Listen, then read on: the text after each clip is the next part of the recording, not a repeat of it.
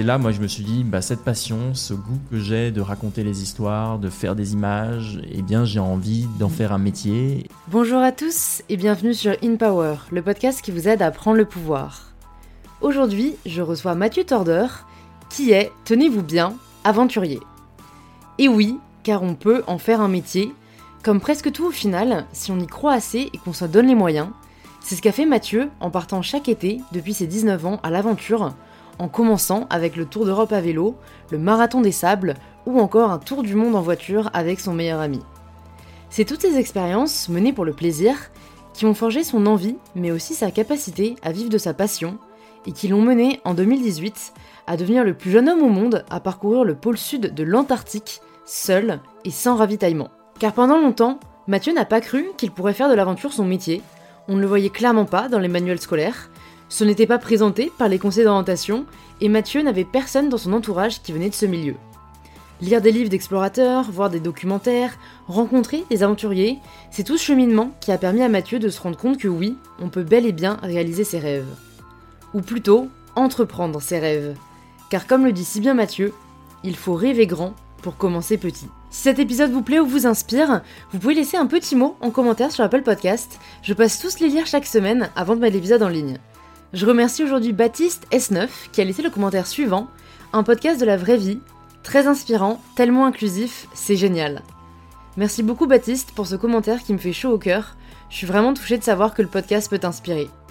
Je vous rappelle aussi que les épisodes d'InPower sont désormais disponibles en best-of sur YouTube, si vous voulez ajouter l'image lors de l'écoute de notre conversation, ou simplement écouter ou réécouter les principaux enseignements partagés dans cet épisode.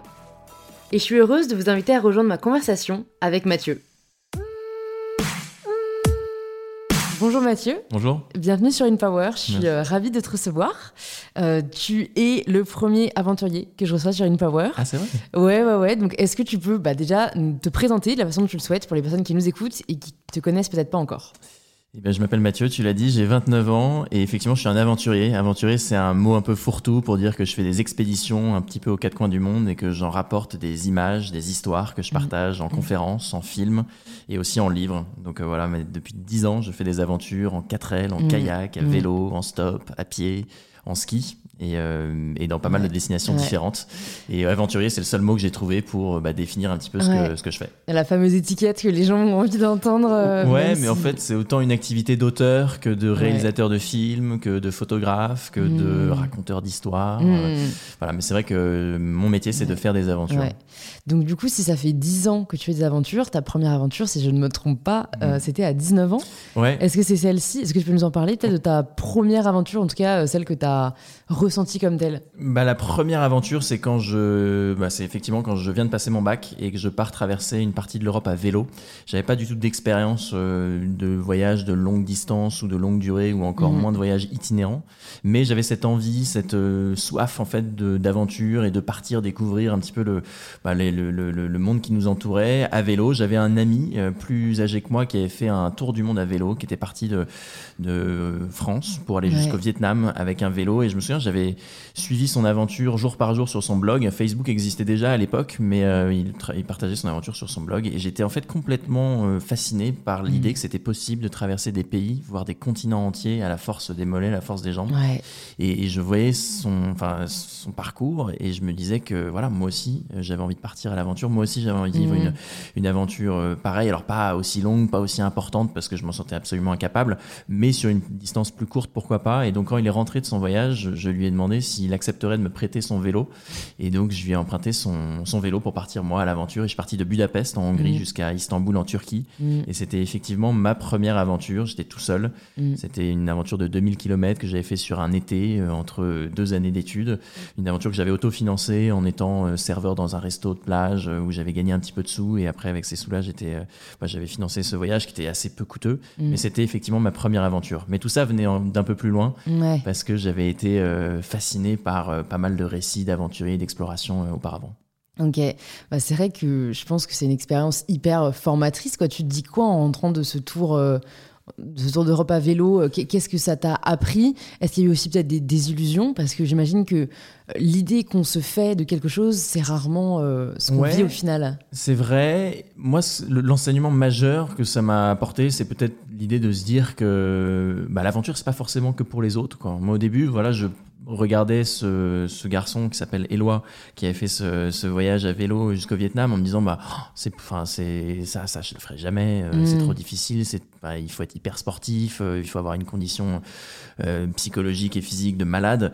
Et finalement, moi, j'ai réussi à émuler ça sur une petite distance, enfin, sur quelque chose de plus court, de plus modeste, même si c'était quand même important. Ouais. Et moi, l'enseignement majeur de tout ça, c'était de se dire que bah non, en fait, que ça, c'est que des barrières mentales que tu, te, que tu t'imposes, que moi, j'étais pas un sportif de haut niveau à ce moment-là. Je, bon, j'étais suffisamment sportif pour me dire que j'étais capable de faire cinquante, soixante kilomètres d'affilée tous les jours sur un vélo et répéter l'opération.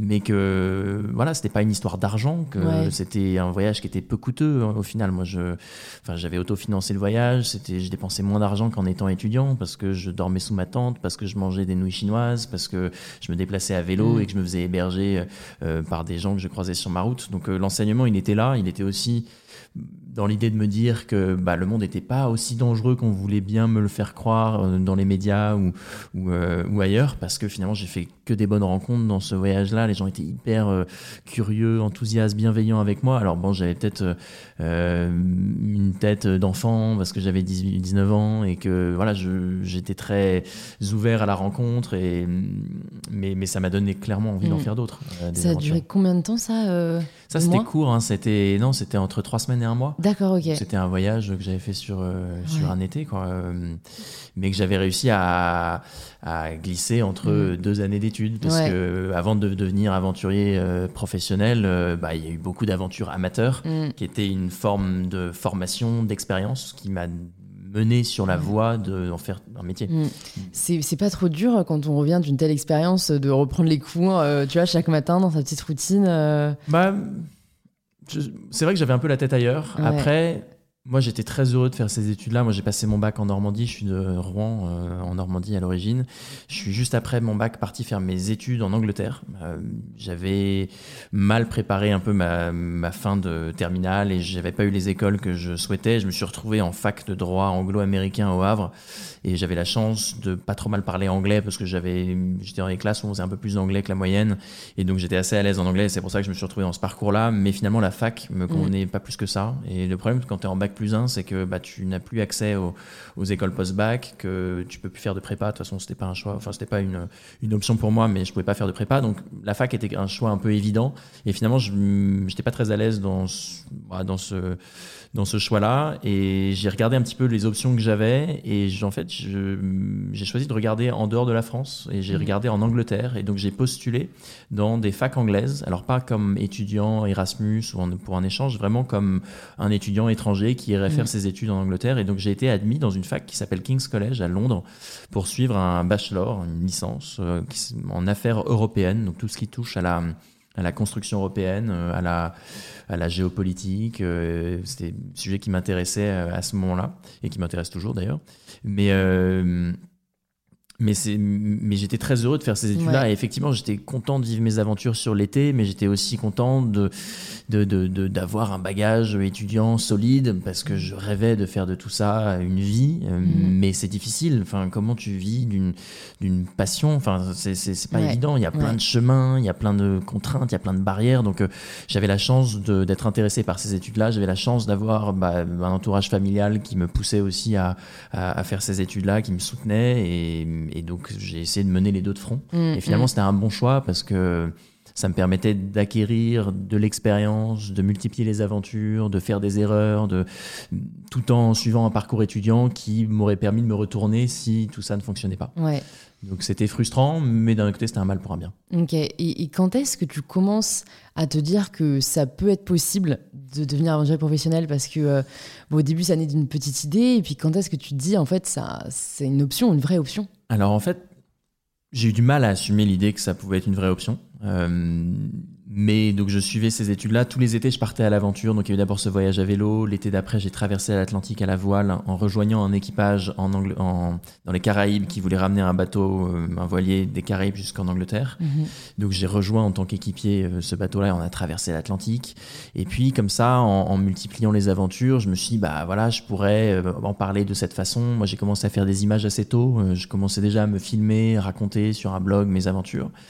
Et, et en, avec le regard des gens, avec, euh, avec l'intérêt aussi que les gens pouvaient avoir pour ce genre d'aventure, d'évasion, et bah, je me disais que bah, y avait peut-être quelque chose à faire, mais d'un autre côté je ne savais pas exactement comment le, comment, le, bah, comment, comment le faire. Et puis il y a eu une aventure assez déterminante qui était un, un tour du monde que j'ai fait en quatre L en deux mille treize deux mille quatorze, où là j'étais encore étudiant, mais avec mon ami d'enfance qui s'appelle Nicolas, on s'est dit qu'on avait envie de faire un grand voyage, et donc on a contacté nos... C'est un grand voyage, en ouais, effet.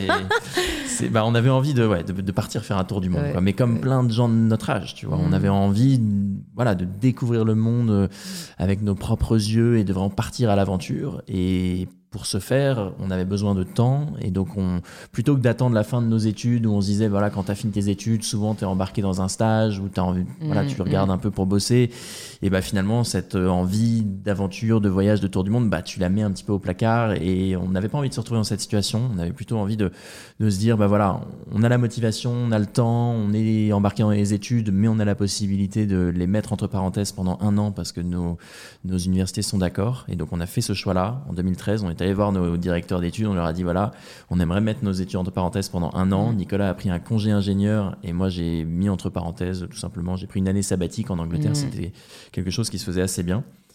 Et on a pris une quatre L pour faire... C'est à... une voiture, je précise. Une voiture, pour, ceux, ouais, pour ceux qui nous écoutent, la quatre L, c'est vraiment la voiture de nos grands-parents, de nos parents. Enfin, c'est, c'est la voiture française la plus, euh, la plus produite dans l'histoire de l'automobile française. C'est, ils en ont produit neuf millions, il me semble. Et donc, euh, c'est une voiture euh, bah, au look un peu marrant, sympathique, euh, euh, qui euh, voilà, rappelle un souvenir plus ou moins lointain à tous les Français. Donc, c'était un bon moyen aussi de fédérer ou de faire parler de notre projet euh, avec, cette, avec cette quatre L. Le projet était de partir de Normandie pour faire le tour de la Terre, quoi. Nous, on a essayé de rouler le plus possible vers l'Est, en Asie, donc jusqu'au Vietnam, pour envoyer la quatre L ensuite euh, à travers le Pacifique jusqu'aux États-Unis. Des États-Unis, on a récupéré la voiture, on est descendu au sud jusqu'au Brésil en empruntant euh, la route panaméricaine, la Panamericana, qui est une route un peu mythique qui relie l'Amérique du Nord à l'Amérique du Sud. Et du Brésil, quand on est arrivé au Brésil, on a trouvé un bateau sur lequel on est monté avec la quatre L, qui nous a débarqué à Dakar au Sénégal, et du Sénégal on est remonté via la Mauritanie, le Maroc, mmh, l'Espagne, mmh, jusqu'en France. Donc c'était, quand on regarde un peu la carte, si, si, si on me suit, c'était vraiment un tour du monde en roulant le plus possible sur mmh. la Terre, en mettant la voiture dans un bateau une fois qu'on, qu'on voulait traverser un océan. Et c'était un vrai voyage géographique, un voyage... de humain, copains euh, ouais. humains aussi, parce que c'était un tour du monde mais aussi un tour des hommes, quoi, parce qu'on était tout le temps au contact des populations qu'on, qu'on traversait de manière ouais, assez, assez amusante avec cette voiture. Et avec Nicolas, pour ce voyage, on voulait évidemment découvrir le monde, voyager, mais on avait envie de se rendre un petit peu utile à notre manière, à notre hauteur, et, et donc on a regardé un petit peu les projets dans lesquels on pourrait s'investir, et du haut de nos vingt et un ans, on se disait que voilà, on, on pourrait aller, je sais pas, faire de l'animation dans les orphelins Felina par exemple, aller donner des cours d'anglais ou de français dans des lycées et tout, mais on se reconnaissait pas trop là-dedans parce que ça nous parlait un petit peu moins. Et donc on a regardé plutôt les problématiques de développement, et nous on a découvert le concept du microcrédit à ce moment-là.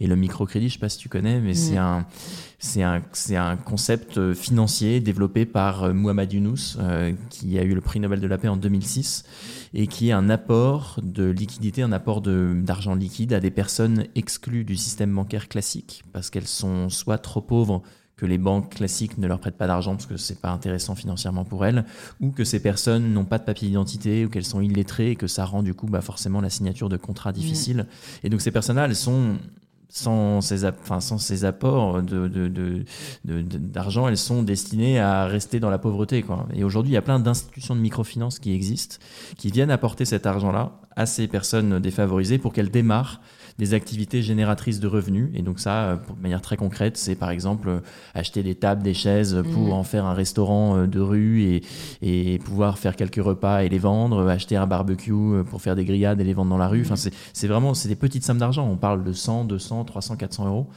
Euh, et il y a plein après, ben, il y a des ateliers, des cordonniers, des coiffeurs. Et, et donc nous, l'idée, c'était d'aller rendre visite à cent cinquante micro-entrepreneurs sur notre route. On avait récolté vingt-cinq mille euros via des partenaires et cet argent-là avait été réparti à, à plein de projets. Et donc ce projet d'aventure était autant un projet un petit peu de, bah, de développement, même si on n'a rien inventé, hein, on n'a pas inventé le microcrédit, on y a participé. Mais ce projet a été déterminant pour, euh, pour revenir à ta question première, parce que c'est là, moi, je me suis dit, bah, cette passion, ce goût que j'ai de raconter les histoires, de faire des images, eh bien, j'ai envie d'en faire un métier. Et on en a fait un livre et un film pour la télé à l'issue de ce projet-là, alors que c'était pas des projets qui étaient prévus au départ, quoi. C'est des choses qui nous sont venues après.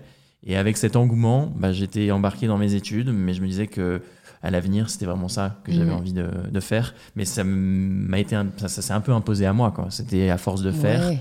Et hum, c'était pas un projet, c'était pas un plan, c'était vraiment quelque chose qui est venu euh, mmh. en faisant, tout simplement. Bah, y a plusieurs questions qui me viennent suite à, à ce récit. Déjà, euh, pour toutes les personnes qui nous écoutent, euh, peut-être qu'il y a d'autres personnes qui ont cette idée de faire un tour du monde. C'est quoi tes conseils, euh, les, les, les premières étapes, en fait, euh, quand on a l'idée euh, pour, pour donner vie à ce projet? Mais je crois que d'abord, il faut, il faut pas mal euh, butiner à droite à gauche, parce que des tours du monde, des voyages, bon, on a tous un petit peu des, des idéaux, des envies, mais je crois qu'il faut lire les récits ou rencontrer tout simplement des gens qui ont fait ce genre mmh. d'aventure, ce genre de voyage. Parce que je crois que quand on est euh, chez soi et qu'on rêve de ces aventures-là, bah, il y a pas mal de barrières qu'on s'impose ou qui viennent à nous. Je suis pas assez sportif, j'ai pas le temps, j'ai pas l'argent, euh, c'est trop dangereux, ouais. qui sont des barrières valables. Hein. Mmh. Mais souvent, c'est des barrières psychologiques on n'ose pas dépasser ou franchir par manque d'expérience, par peur, par... Euh... Bon, lâcheté est un, est, un, est un mot trop fort. Par mais, manque mais, de courage. Manque de courage peut-être. peut-être. mais, euh, mais, mais même moi le premier, hein, je, je me, je me ouais. fixais ces barrières-là. Et en fait, je crois qu'à un moment, il faut, il faut, il faut voir grand, mais commencer petit. Et si on a envie de faire un tour du monde, bah, commencer peut-être par un tour de France, ou si on a envie de faire un long voyage à vélo, bah, commencer d'abord par, je sais pas, euh, faire euh, Paris, Marseille à vélo, enfin, je dis n'importe mmh. quoi, mais, mais, mais souvent, en fait, on se, on se bloque, on se bride parce qu'on, on, on est tout de suite, en fait, euh, complètement écrasé par euh, l'idée d'un tour du monde qui est terrifiante, alors qu'en fait il faut vraiment commencer par des petites choses, des choses plus mmh. modestes qui vont être autant d'accumulation d'expérience, de meilleure connaissance de soi, pour après avoir l'ambition de faire quelque chose de plus grand. Et, et je pense que voilà, on, on a tous été un débutant à un moment, enfin je veux mmh. dire euh, c'est et, c'est, et tout ça est une, une histoire de cheminement et un moment de se dire voilà, on se jette à l'eau mmh. et tout ça est une affaire de choix aussi, enfin je veux mmh. dire euh, le temps c'est une chose, l'argent c'en est une autre évidemment, mais on n'est pas obligé de faire des voyages coûteux. Mon premier voyage, bah, je dépensais encore une fois moins d'argent qu'en étant étudiant, parce que bah, c'était très modeste comme voyage, c'était un, euh, une aventure qui était hyper enrichissante. Et, mmh. et l'histoire du temps après, c'est, ouais, c'est un vrai choix, quoi. Et je pense qu'il faut vraiment se poser la question de se dire, est-ce que cette frustration que j'ai aujourd'hui de pas partir à l'aventure, de pas partir faire ce tour du monde-là, est-ce que ça va être une vraie, un vrai regret dans ma vie? Est-ce que, mmh. est-ce que dans quinze ans, je vais me retourner et me dire, oh là là, j'aurais dû faire ça avant d'avoir des gosses ou avant de me marier? Et encore une fois, même pour les gens qui ont des enfants et qui sont mariés et qui nous écoutent, il n'est jamais trop tard. C'est pas, il n'est pas trop tard. Et moi, je connais plein de couples et de familles qui ont fait des super voyages en famille. Mais, mais est-ce que, se poser la question de, de, de se dire, est-ce que ça va être un vrai regret, est-ce que ça va être une vraie frustration, est-ce que je vais m'en vouloir euh, mmh. euh, toute ma vie de pas avoir entrepris ces, ces choses-là? Et encore une fois, il y a, enfin, il n'est jamais trop tard, mais l'enseignement, enfin, en tout cas le message que j'ai envie de faire passer, c'est qu'il n'y a jamais de bon moment. Il n'y a jamais, jamais de bon moment pour partir à l'aventure ou pour, ou pour se lancer dans, dans un projet qui nous tient à cœur, quoi. C'est, enfin, le, le, le moment, c'est maintenant. Et, euh, et je crois qu'il ne faut pas attendre, parce que sinon, c'est des frustrations qu'on, qu'on, qu'on entretient et bah, qui, ouais, qui, mmh. qui, qui vont se, trans, enfin, se transformer sous, sous l'aspect de regret, et c'est un petit peu dommage, mmh. quoi. Il y a aussi quand même, euh, j'ai l'impression, tout un aspect organisationnel, logistique. Oui, alors c'est vrai. Euh, que... Ça, ouais, qu- enfin, quand est-ce que tu as commencé à le préparer? ouais. Qu'est-ce qu'il, à quoi il faut peut-être penser? Surtout que maintenant que tu l'as fait, peut-être, est-ce, est-ce que tu avais tout anticipé? Alors, parce que c'est un gros, un gros projet. Oui et non, c'est vrai que oui, tu me parlais de l'organisation, de la logistique. Quand tu voyages avec une voiture, c'est, con, c'est contraignant, parce que le passage des frontières est contraignant, parce qu'il faut des assurances, parce que bah, envoyer une voiture en, en cargo, euh, c'est pas aussi simple que de prendre un billet de train pour, euh, pour, euh, pour aller à l'autre bout de la France. Donc euh, ça demande quand même une certaine organisation. Moi, j'avais la chance d'avoir un, un binôme, Nicolas, euh, qui est mon ami d'enfance et avec qui euh, c'est très fluide et on a des compétences euh, complémentaires. Donc, euh, on était, moi, j'étais plutôt dans la partie euh, euh, partage, euh, images, vidéos, mmh. euh, écriture, et Nicolas était plutôt dans l'administration, toutes les tâches un peu administratives, logistiques. Donc, il faudrait peut-être lui poser un la bon question. Binôme, ça. Mais c'est vrai qu'on était très complémentaires. Mais tu, euh, tu arrives à désamorcer ou à préparer tout ça en rencontrant des gens qui ont fait ces itinéraires un petit peu avant toi. C'est vrai qu'un tour du monde en quatre L spécifiquement via notre itinéraire, bah, à ma connaissance, ça n'avait jamais été fait, mais sur des portions, il y avait des quatre quatre qui avaient déjà fait ça, et cetera. Donc il faut essayer de parler à ces gens. Et puis après, tu te rends compte que bah, voilà, il faut y consacrer du temps, qu'il y a des, des éléments qui sont un peu, enfin, pour lesquels tu n'as pas vraiment. Enfin, tu peux pas vraiment passer outre, par exemple, mmh. tu vois, il y a des frontières, tu pourras pas passer. Donc, il faut contourner, ou alors il te faudra le bon papier, il te faudra la bonne assurance, euh, que tu sais que, bah, tu pourras pas trouver une ligne pour traverser un océan dans n'importe quelle ville. Donc, il y a des, il y a des choses auxquelles il faut s'atteler de manière en, en priorité, quoi. C'est comme les visas, quoi. Si tu pars ouais. en, dans un voyage, bah, la première chose que tu vas faire, c'est un visa, un, un vaccin, si tu vas dans un endroit qui demande, par exemple, la fièvre jaune, enfin, je dis n'importe quoi, mais il y a des choses, t'es obligé de t'y atteler au départ et tu peux pas improviser. Ouais. Mais c'est important, à mon sens, de laisser une part d'improvisation, parce que si tu sais que le vingt-trois novembre tu dors dans tel hôtel, dans telle ville, dans tel pays, bah finalement euh, le voyage ouais. il n'existe plus vraiment. Moi, ce qui m'intéressait, c'était de d'avoir un itinéraire idéal. Bon, après on était c'était ponctué par des rencontres avec des micro-entrepreneurs, donc on savait euh, où on allait, mais il faut se laisser de la place pour l'aventure, pour la rencontre, mmh. euh, parce que c'est ça que tu vas chercher dans un voyage. Sinon, ça devient quelque chose de complètement euh, formaté, et, et tout ce que tu vas chercher d'aventure, tu le retrouves pas. Donc euh, je crois qu'il faut pas laisser de place à l'improvisation pour les tâches bureaucratiques, administratives, et après tout le reste, et ben bah, faut se laisser un peu libre cours mmh. à l'aventure, quoi. Mais nous, c'était quand même suffisamment préparé pour savoir que ça allait durer à peu près un an, et, euh, et savoir aussi que bah, on pouvait euh, envoyer la voiture d'un continent à un autre, de telle ville à telle ville. C'est quoi ton plus beau souvenir euh, de ce voyage, si t'en as un à nous partager? C'est difficile toujours de classer, je trouve, un peu les souvenirs, euh, les pays. Un qui t'a euh, particulièrement marqué, ouais, peut-être. Mais euh, moi, il y a quelque chose qui me vient tout de suite à l'esprit, c'est quand on était en Bolivie, donc en Bolivie, en Amérique du Sud, où on est passé par un endroit qui s'appelle le Salar de Uyuni. Je ne sais pas si, en, si tu connais, ou s'il y en a qui, qui sont allés ouais. parmi les personnes qui nous écoutent, mais c'est un grand désert de sel immense, qui est tout blanc, tout plat, euh, et dans lequel en fait tu te retrouves comme sur une autre planète, parce que tu fais un tour autour de toi, tu as du blanc à perte de vue, et tu es tout seul avec ton meilleur pote, avec ta quatre L, au milieu de ce grand désert. Tu navigues à la boussole parce que t'as pas de route, t'as rien, quoi. Donc euh, pour suivre un cap, bah tu regardes ta carte et tu essayes de tenir le cap de la boussole, parce qu'autrement tu fais rapidement des des tours autour de toi-même. Et ça, c'est un très très beau souvenir, parce que je me souviens qu'avec Nicolas, on bon, ça faisait quand même au moins huit neuf mois qu'on était en voyage, que mine de rien on avait fait plus de la moitié du trajet, que c'était la première fois aussi où on prenait un peu de temps, tu vois, pour faire le point entre nous mmh. sur le voyage. On avait pris trois jours à rester dans ce grand désert. C'est un, c'est un désert qui est assez, qui est pas mal en altitude. Dans mes souvenirs, c'est à trois mille mètres d'altitude. T'as des étoiles assez fabuleuses la nuit. Enfin, moi, c'est les plus beaux ciels étoilés que j'ai vus. C'était en Amérique du Sud.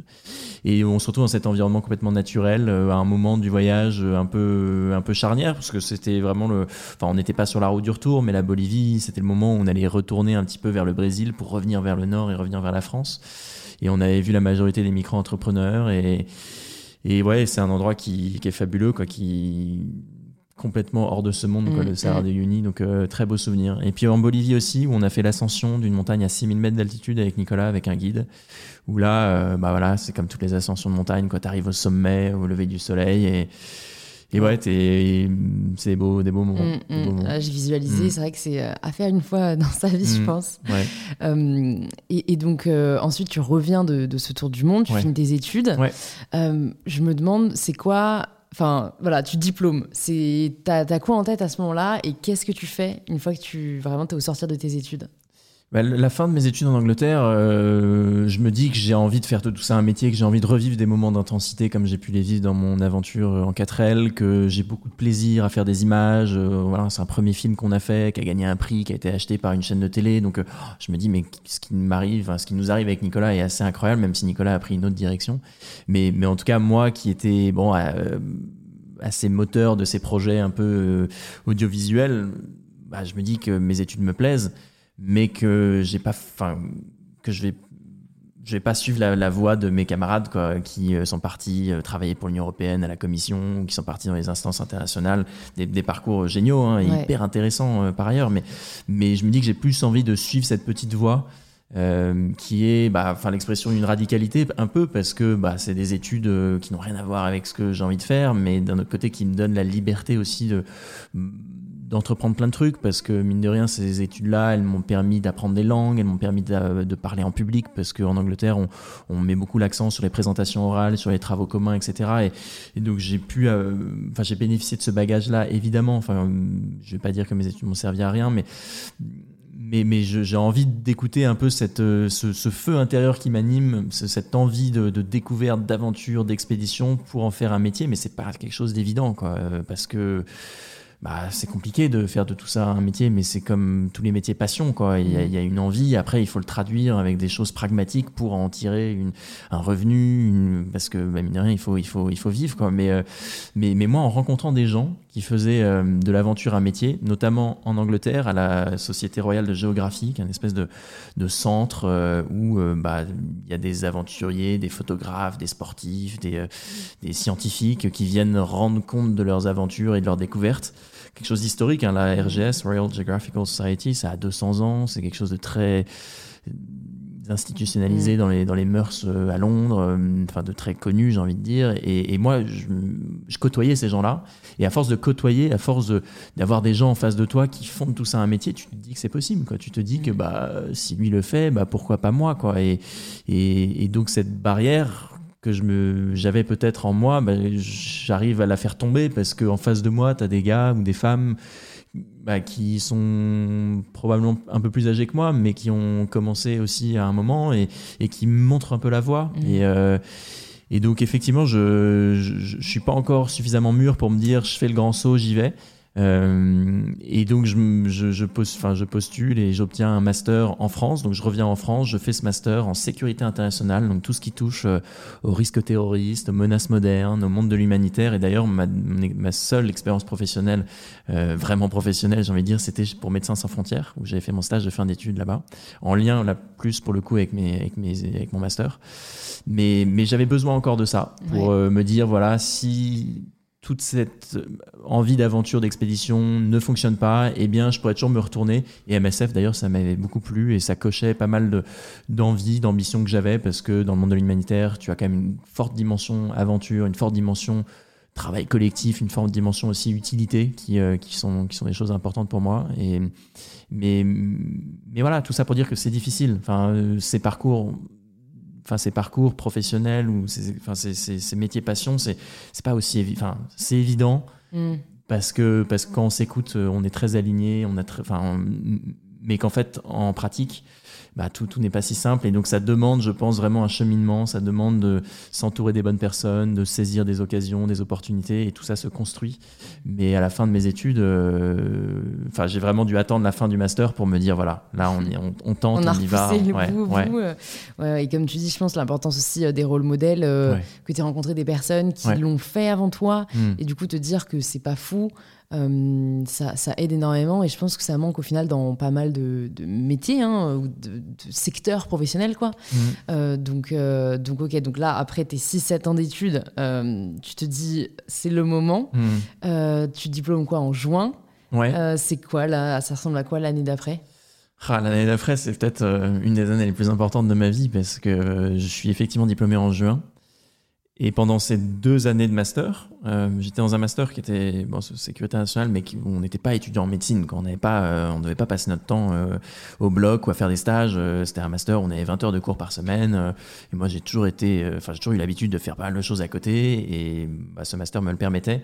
Et donc, pendant ces deux ans, moi, j'ai préparé l'expédition qui m'animait depuis ma tendre enfance, quoi. C'était de faire une expédition en Antarctique. Donc, l'Antarctique, c'est le continent le plus au sud du globe. Tu as l'Arctique au nord, l'Antarctique au sud, et le projet, c'était de rallier le pôle sud en en solitaire et sans ravitaillement, c'est-à-dire de partir de la côte du continent antarctique pour aller jusqu'au pôle sud, qui est l'axe de rotation de la Terre, tout seul et sans ravitaillement, ça veut dire sans qu'il y ait de la nourriture qui soit disposée tout le long de ma route. Donc à partir du moment où je partais de la côte du continent antarctique, je ne bénéficiais de l'assistance ou de l'aide de rien ni de personne. J'avais pas de chien de traîneau, il n'y avait pas de dépôt de nourriture, il n'y avait pas de kite, parce qu'aujourd'hui on peut faire des expéditions avec des grands cerfs-volants. Mmh. Je suis en partie à la force de mes bras et de mes jambes.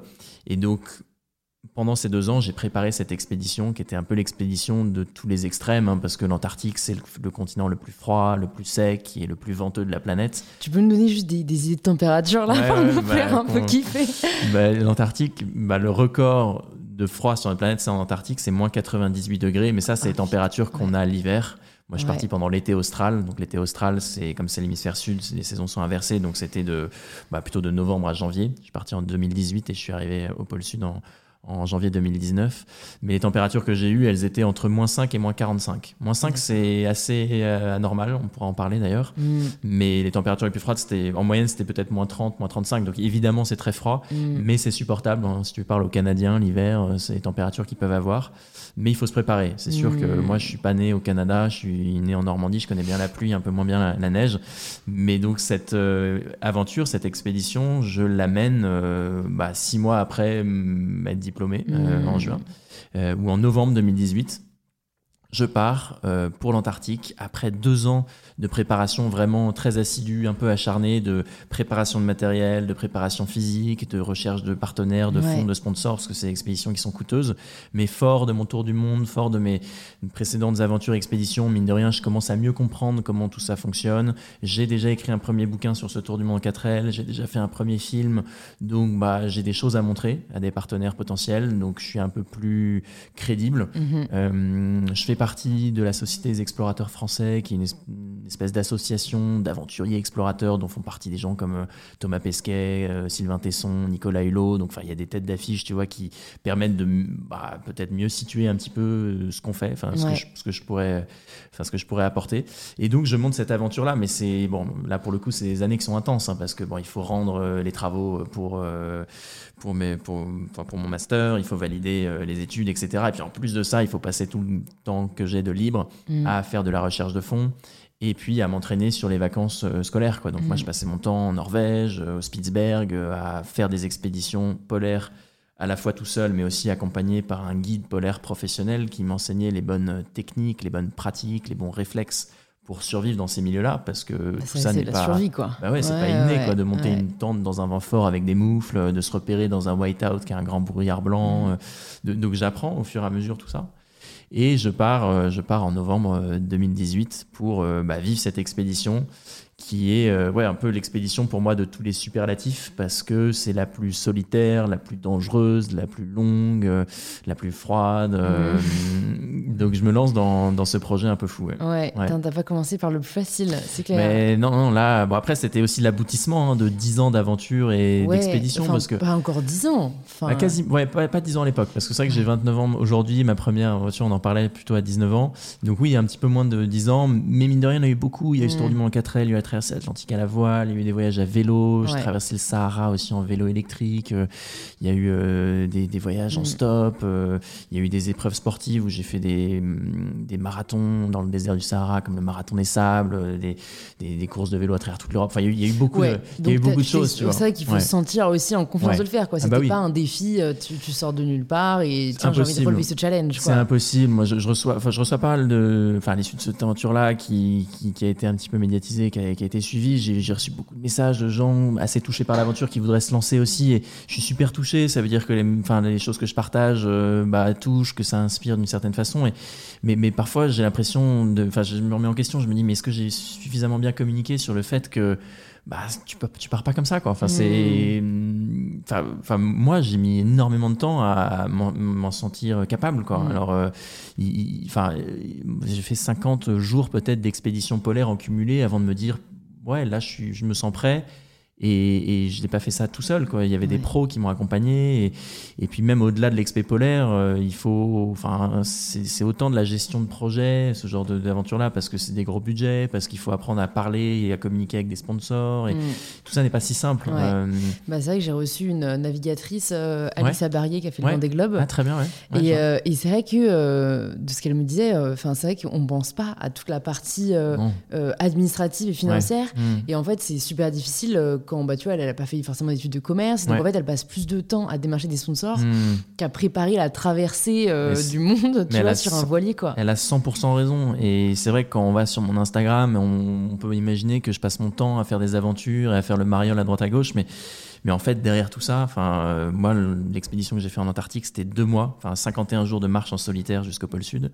Mais avant ça, il y a eu deux ans de préparation. Là, ça fait deux ans que je suis rentré, et ça fait deux ans que je partage cette aventure-là dans les écoles, en parlant de, bah, des mondes polaires, de mmh. dérèglement climatique, de la fonte des glaces, de l'Arctique, de l'Antarctique, et puis dans les entreprises, plutôt sur les thématiques de résilience, de dépassement de soi, de prise de risque, de motivation. Et puis, il y a eu des projets de livres, des projets mmh. de documentaires, des, donc des conférences, je le disais, mais aussi de, de partage euh, bah, de podcasts dans les, dans les médias, et cetera. Donc, c'est, en fait, c'est, ces métiers-là, tu passes assez peu de temps à réaliser vraiment le cœur de ce qui t'anime. Ouais. Et avant et après, il y a, y a aussi un temps qui est long. Et si tu n'aimes pas toute cette partie préparation ou cette partie partage ou retour d'expérience, bah, il faut changer de, d'activité parce que, parce que c'est la partie, enfin, c'est la plus grande, ouais, c'est partie, la plus du grande temps. partie de ton temps. Ouais. Et, et moi, j'ai énormément de plaisir à le faire. Enfin, ça fait deux ans que je suis rentré. Je, ouais. J'ai toujours beaucoup de plaisir à parler de cette aventure-là parce qu'elle m'a vraiment énormément... Euh, Bah, bousculée, et elle a été hyper intense et, et enrichissante pour moi, et c'est pour ça que j'ai écrit un bouquin, et c'est pour ça que j'ai fait un film pour, pour, pour raconter ça, parce que c'est un, c'est un autre moyen de raconter cette aventure. Mais il y aura d'autres expéditions, mais, mais toute cette partie-là, elle est, elle est importante pour moi, ouais, elle est ouais. carrément, et, et, mais c'est la majeure partie du temps. Mmh. Et aujourd'hui, faire de l'aventure un métier, bah, c'est autant, je pense... Enfin, ça ressemble très fortement à un quotidien d'un entrepreneur. Je ne sais pas si c'est un mot mmh. vulgaire pour, pour, pour dire ce que je fais, mais, mais, mais bah c'est, la, c'est la vérité, quoi. C'est, euh, il faut apprendre ouais. à se vendre, il faut apprendre à, à raconter son aventure, il faut apprendre à trouver des partenaires, il faut apprendre à communiquer dessus. Mmh. Il, voilà, c'est, c'est entrepreneur c'est un de sa vie. Hein. Ouais, c'est, c'est un peu ça. C'est le thème de ce podcast. Bah ouais. Bon, alors si tu nous parles de, de ces cinquante et un jours, en effet... Euh, Déjà, pourquoi euh, mmh. t'être mis autant de, de limites, euh, c'est-à-dire tout seul, sans ravitaillement, et cetera. Est-ce que c'est le goût du risque ? Parce que moi, spontanément, je me dis, bah, ça me dérangerait pas d'avoir des points au fur et à mesure du voyage ouais. où je sais que je peux manger, quoi. Parce mmh. que, mmh. ouais, je trouve qu'il y a une grosse partie... Euh, ouais euh, goût du risque parce ouais. que parce que alors, t'es pas sûr de t'en sortir, enfin je, alors sur le risque, je pense qu'on a tous une une acceptation du risque qui est différente, ouais. tu vois, moi j'ai une acceptation du risque qui est probablement différente de la tienne, mais qui est très différente de celle que peut avoir quelqu'un comme Mike Horn, par exemple, euh, ou, ou d'un spationaute qui irait, tu vois, euh, faire une sortie extravéhiculaire, enfin je... non mais tu vois, on a, on a tous ouais, une acceptation ouais, ouais, du risque qui est relatif, différente hein, qui est liée à l'expérience, enfin euh, moi très clairement, ok, je suis parti tout seul en Antarctique, dans un endroit où il fait très froid, où tu peux avoir des crevasses.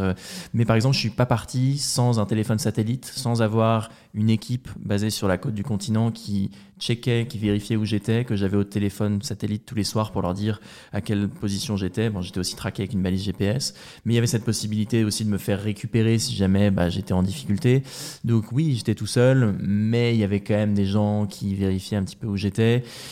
Je m'étais entraîné, enfin, donc il y avait, j'avais quand même cette expérience-là. Mmh. Je suis pas une tête brûlée, enfin. Euh, ouais, c'était pas. Tu vois, euh, avait, c'était très, c'est, non, mais c'était très construit quand même. Mmh. Et, euh, et enfin, moi, j'aime trop la vie pour m'en remettre au hasard ou à la chance ou à me dire bon, on y va et puis on verra. Tu mmh. vois, il y avait, c'était quand même construit.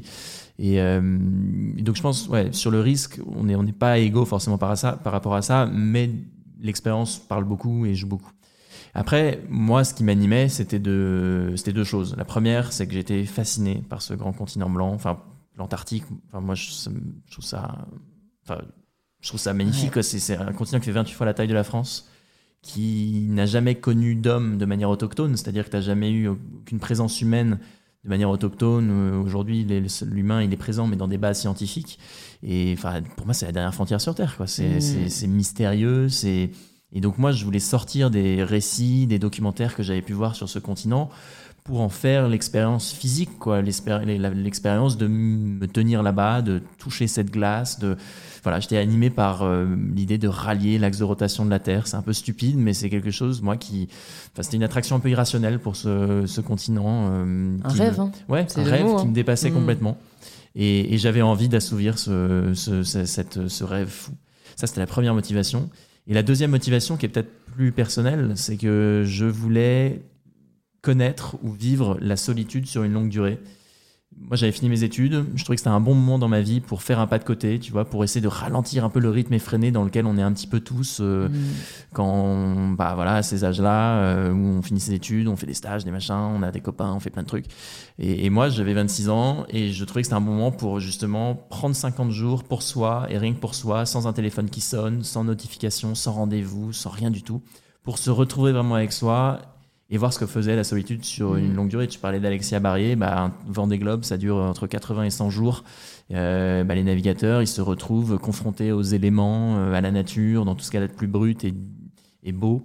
Et, et, et moi, c'est ça que je voulais vivre aussi. Alors, effectivement, le terrain choisi était compliqué, mais je pense qu'aussi, dans ces moments compliqués, c'est aussi des moyens de, se, bah, de s'éprouver, mais aussi de se réaliser, de, de mieux se connaître et, et de se dépasser, de... Voilà, moi, c'était des choses qui, que j'avais fait sur, dans d'autres environnements, sur des périodes plus courtes. Et, et là, voilà, je, je, je cumulais un endroit qui me fascinait à une expérience nouvelle de solitude qui m'intéressait. Et c'est pour mmh. ça que je suis parti, tout simplement. Mmh. Et si on m'avait dit, bah, Louise, euh, tu viens, enfin, si tu m'avais dit, je viens avec toi, bah, j'aurais dit non. Euh, moi, je veux, je, je veux être seule. Ouais, ouais, ouais, je veux, je veux vivre ça seule, quoi, parce que c'est vraiment ça que je suis allé chercher, quoi. Ouais. Non, mais je trouve ça très fascinant et, et ce que tu dis est tellement vrai. Euh...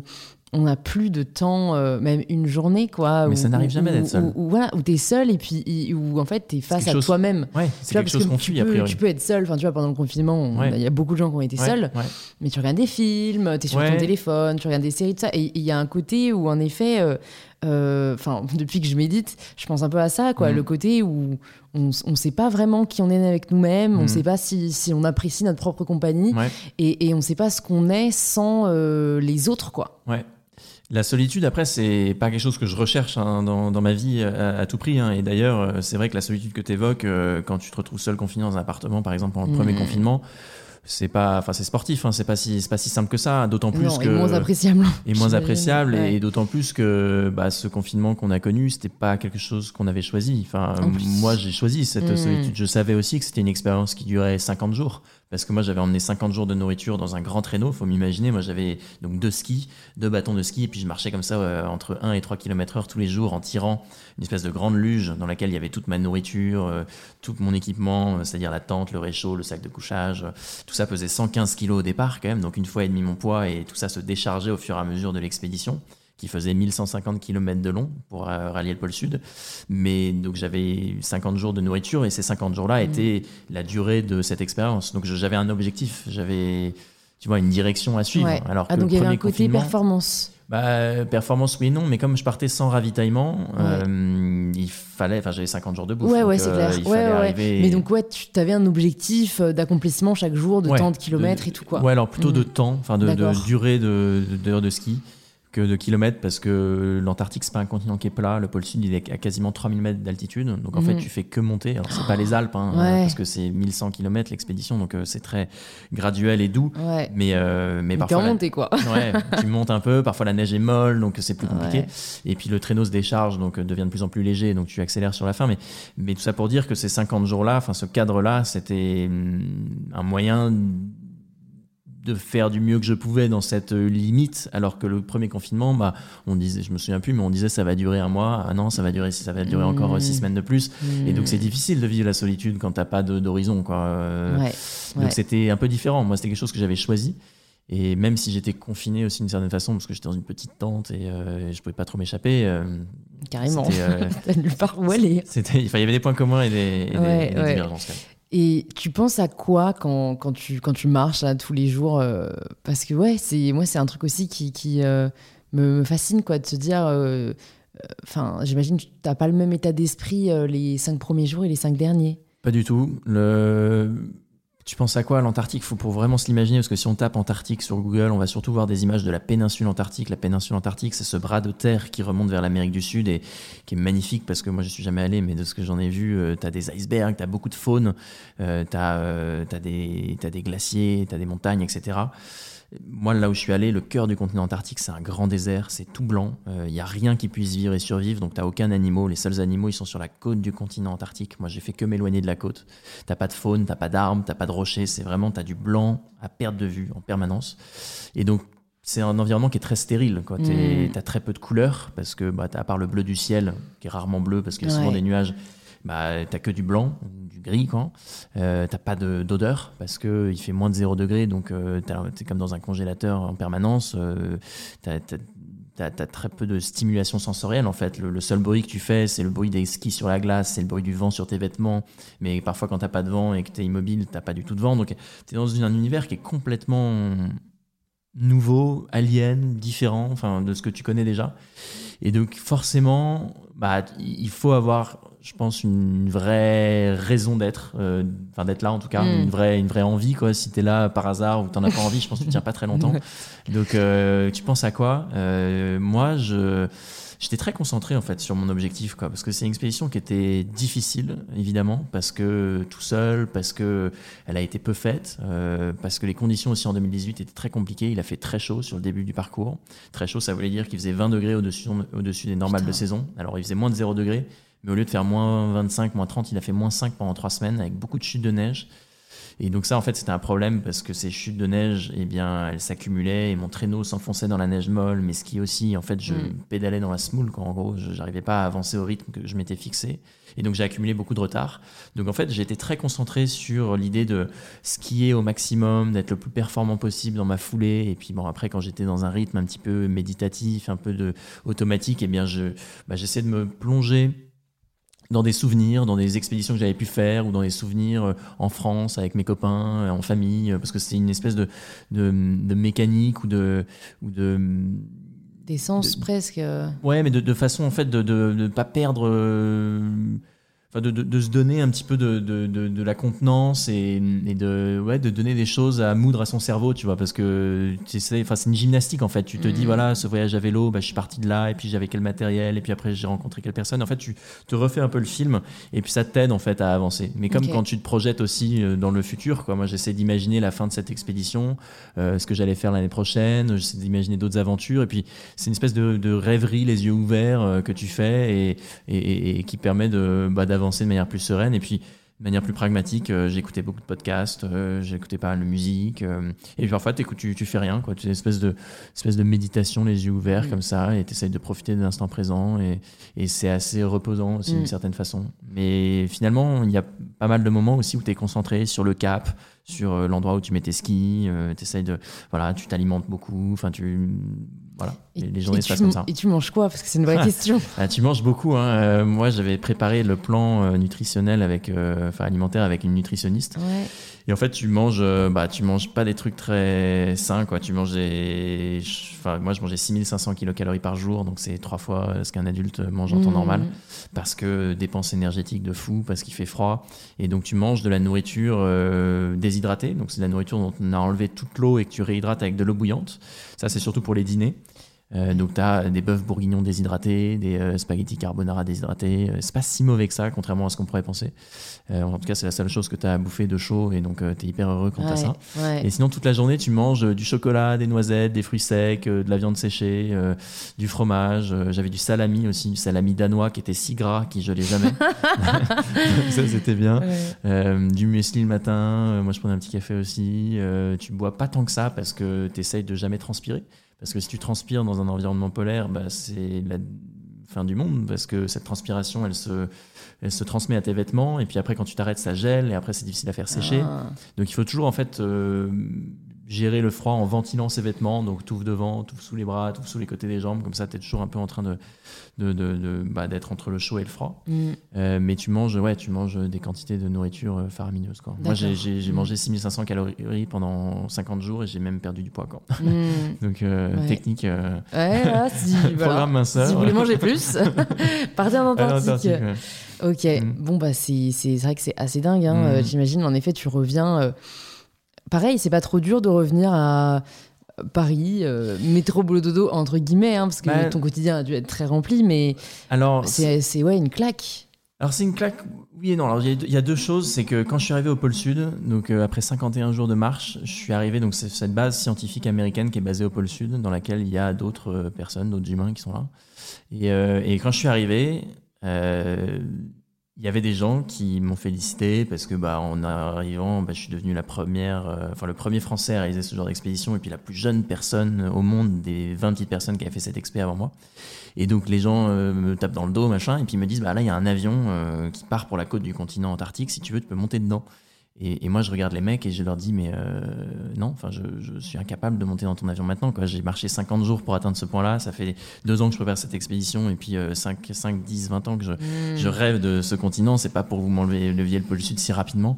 Et donc, ils comprennent et ils me disent, bah, ok, ouais, ouais, bah, si tu veux, reste. Et puis, bah, l'avion reviendra d'ici une semaine, euh, venir euh, te chercher, et puis d'autres personnes, euh, parce que l'avion n'était pas affrété pour moi. Et donc, ça, c'était une solution que, qui était, enfin, que j'ai, j'ai choisie. J'étais nourri sur la base, donc euh, c'était bien parce que j'avais plus de bouffe. Donc, mmh. j'ai pu rester là-bas. Sept jours, je suis resté une semaine. Finalement, c'était un peu long, mais j'étais hyper content quand même de profiter de ce moment-là. Mais c'était un peu une transition, en fait, entre ouais, l'extrême solitude. Ouais.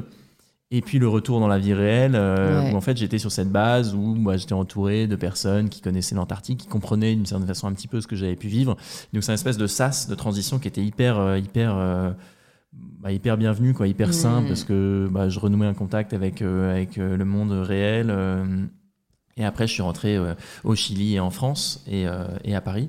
Et la transition, en fait, elle a été, euh, elle a été assez douce parce que. Euh, Mon aventure, elle ne s'est pas arrêtée à partir du moment où j'ai atteint le pôle Sud.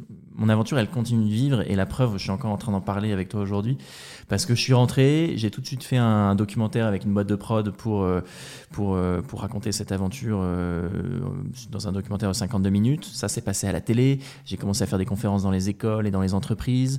Ensuite, je me suis mis à l'écriture du bouquin. Le bouquin est sorti à Noël en deux mille vingt, là, euh, il y a quelques mois. Et, et, et donc, en fait, bah, j'ai raconté mon aventure différemment, avec d'autres personnes. Euh, et donc, c'était un moyen de, d'atterrir doucement, finalement. Ouais, et en fait, ouais. j'ai la chance, l'immense chance, d'avoir réussi à faire de tout ça un, un métier. Que quand je suis rentré, tu vois, de mon expé, je ne me suis pas retrouvé devant un ordi, dans un open space, dans un métier qui ne me plaisait pas, ouais. en me disant, devant mon tableur Excel, oh là là, c'était quand même mieux en Antarctique, j'étais quand même vachement mieux tout seul euh, mmh. sur la glace, quoi. Moi, ce qui me plaît le plus dans, dans ce genre d'aventure, c'est, c'est, c'est, c'est autant le départ en expédition que le retour en av- de, de, de l'expé, quoi. Je, je, je pars pas dans ce genre d'aventure pour fuir quelque chose. Ouais, J'adore ouais. ma vie ici aussi en ouais. France. Je, je suis très entouré par plein de gens. Je, je suis pas quelqu'un de solitaire euh, par nature, même si je trouve que la, l'expérience de la solitude est quelque chose d'enrichissant et d'intéressant. Mais donc, le retour, en fait, est, est, est un monde d'opportunités et, de, mmh. et, et ça me donne encore plus envie de refaire les aventures. Mmh. Et, et cette fois, peut-être...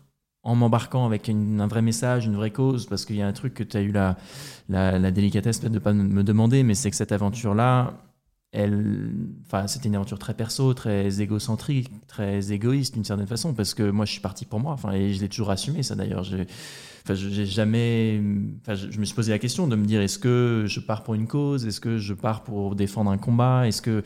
Et en fait, je me disais, ça pourrait être intéressant, mais ce serait un peu malhonnête de ma part, parce mmh. que bah, c'est pas la raison d'être de mon aventure, c'est pas la raison pour laquelle j'ai envie de faire cette expé. Enfin, je, je la fais parce que c'est une motivation très profonde, c'est quelque chose que j'ai envie de faire depuis que je suis petit.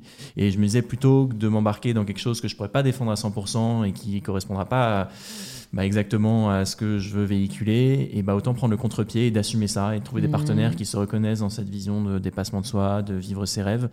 Et peut-être que là, maintenant que je suis revenu, bah, enfin, c'est pas peut-être, c'est je suis sûr, j'ai envie justement d'essayer de mmh. me mettre au service ou de mettre au service ces aventures-là. Bah, au nom d'une cause ou d'un combat ou quelque chose qui pourrait servir euh, mmh. bah, autre chose que ma petite personne et en tout cas être, mmh. qui pourrait me dépasser tout simplement. Ouais.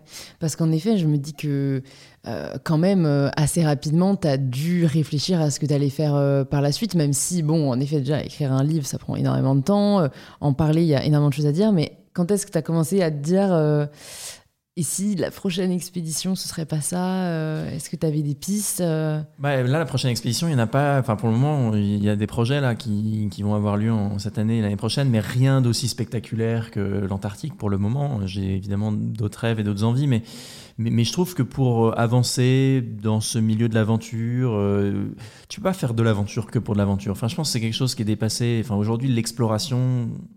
Tu vois, c'est un grand mot.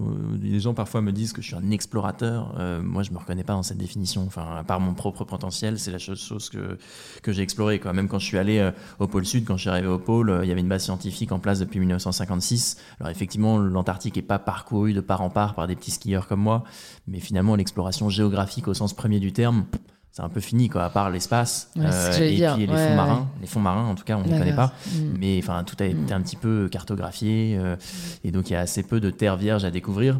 Euh, l'exploration, elle va se situer pour moi vraiment dans ouais, l'infiniment grand comme bah, le spatial ou l'infiniment petit comme bah, euh, l'atome, le chromosome. Euh, l'exploration scientif- scientifique, pour le coup, c'est vraiment quelque chose euh, où il y a encore évidemment plein plein de choses à faire, mais mais euh, mais c'est vrai que maintenant l'aventure, moi je j'ai plus envie de la concevoir en termes de pédagogie ou de sensibilisation. Enfin, je veux dire, mmh. c'est ça, moi, qui m'intéresse. Je pense qu'on a besoin de scientifiques pour nous raconter un petit peu bah, comment, enfin, comment le monde va aujourd'hui, tu vois, euh, et, enfin, et, et témoigner un petit peu de tout ça. On a besoin aussi de personnes qui vont sur le terrain, tu mmh. vois. Moi, je me vois bien... Euh, à terme, après on verra hein, ce que l'avenir me réservera, mais peut-être faire le lien entre bah, les scientifiques qui sont vraiment, moi je suis pas scientifique pour un sou, donc euh, qui font vraiment les constats, qui sont légitimes dans, leur, euh, dans leurs observations, et, euh, et bah, le grand public qui a peut-être besoin justement de personnes qui aillent sur le terrain pour incarner justement ces messages scientifiques qui sont pas forcément super audibles. Moi je me vois bien faire ça, et j'ai des projets justement dans ce sens-là pour, euh, pour la suite. Euh, parce que euh, parce que voilà les bah, les mondes polaires qui sont maintenant un petit peu ma ma région, pas de prédilection, mais qui voilà, qui me passionne pas mal. Quelqu'un pour la choisir. Hein. Bah ouais ouais, bah il, je pense qu'il faut voilà des gens qui ouais, ouais. qui puissent en, en parler, quoi. Et moi en tout cas, enfin en tout cas c'est un, voilà c'est quelque chose qui me qui me plaît bien. Mm-hmm. Est-ce que tu peux nous donner une idée de de ta routine, enfin euh, entre guillemets hein, quand quand t'es en France justement, quand t'es pas en, en aventure. Euh, chaque jour est différent et, et mmh. c'est ça aussi la richesse, mais pour nous donner un ordre d'idée peut-être pour que les gens se rendent compte euh...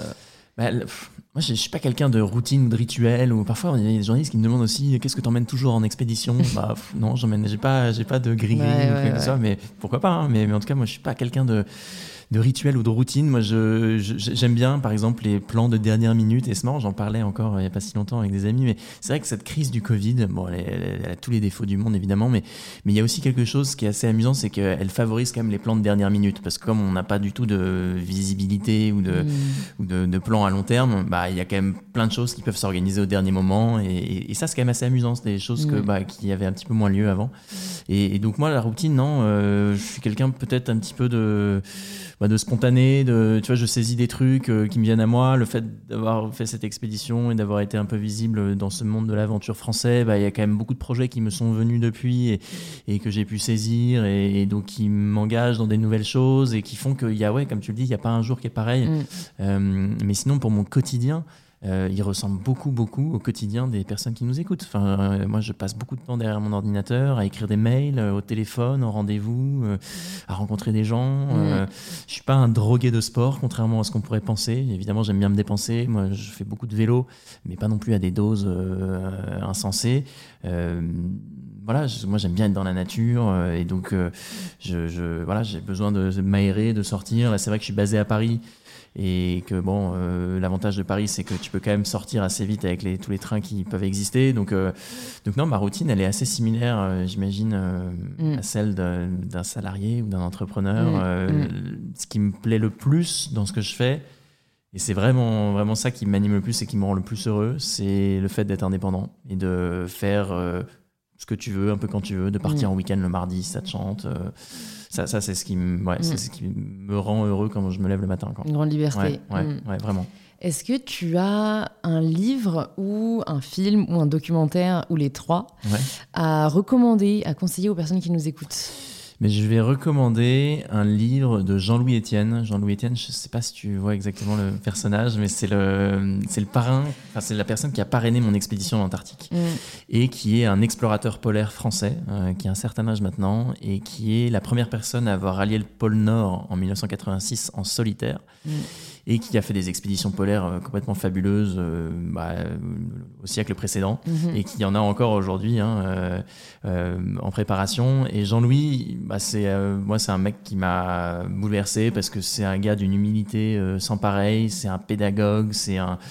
C'est un C'est un, un défenseur de l'environnement, du climat, c'est quelqu'un qui parle très bien, qui écrit très bien. Et mmh. du coup, c'est pour ça que j'ai envie de recommander son bouquin qui s'appelle « Persévérer » aux éditions Pôle Sud. « Persévérer » tout simplement. Et c'est vraiment le, bah, le, le, le récit de ses expéditions et tout le, le, tout, toute la persévérance, le travail et le temps que ça demande euh, pour bah, réaliser des projets qui vous tiennent à cœur. Et cette dimension de persévérance, moi, je la trouve... Euh, c'est hyper beau la façon dont il en parle.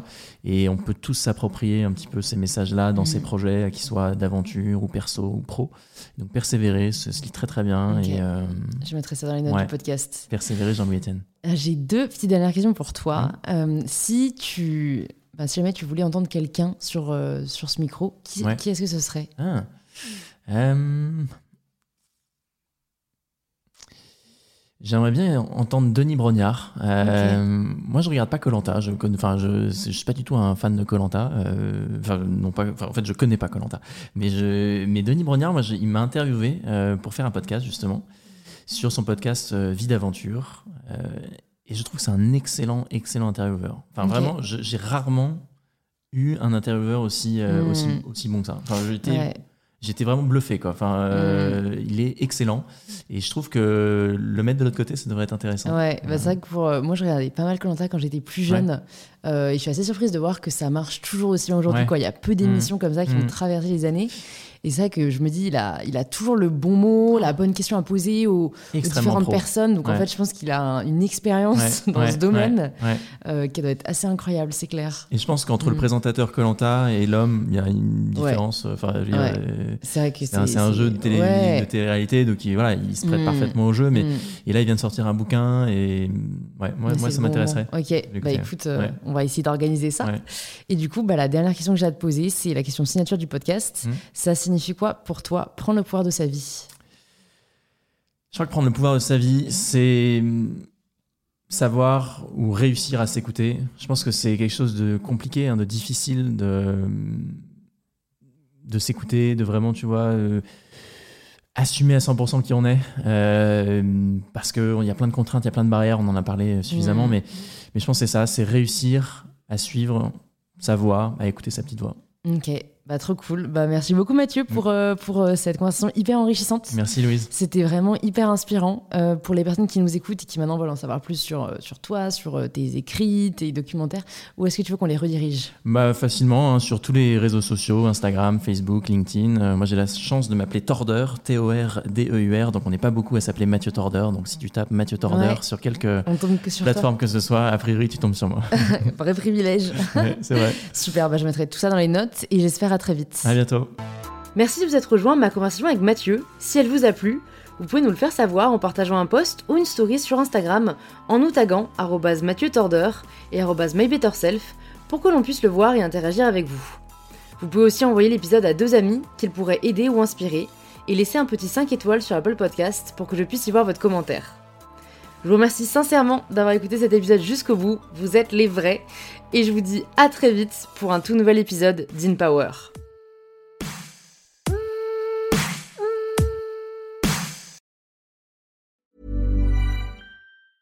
Mom deserves the best, and there's no better place to shop for Mother's Day than Whole Foods Market. They're your destination for unbeatable savings. From premium gifts to show-stopping flowers and irresistible desserts, start by saving thirty-three percent with Prime on all body care and candles. Then get a fifteen-stem bunch of tulips for just nine ninety-nine each with Prime. Round out Mom's menu with festive rosé, irresistible berry chantilly cake, and more special treats. Come celebrate Mother's Day at Whole Foods Market.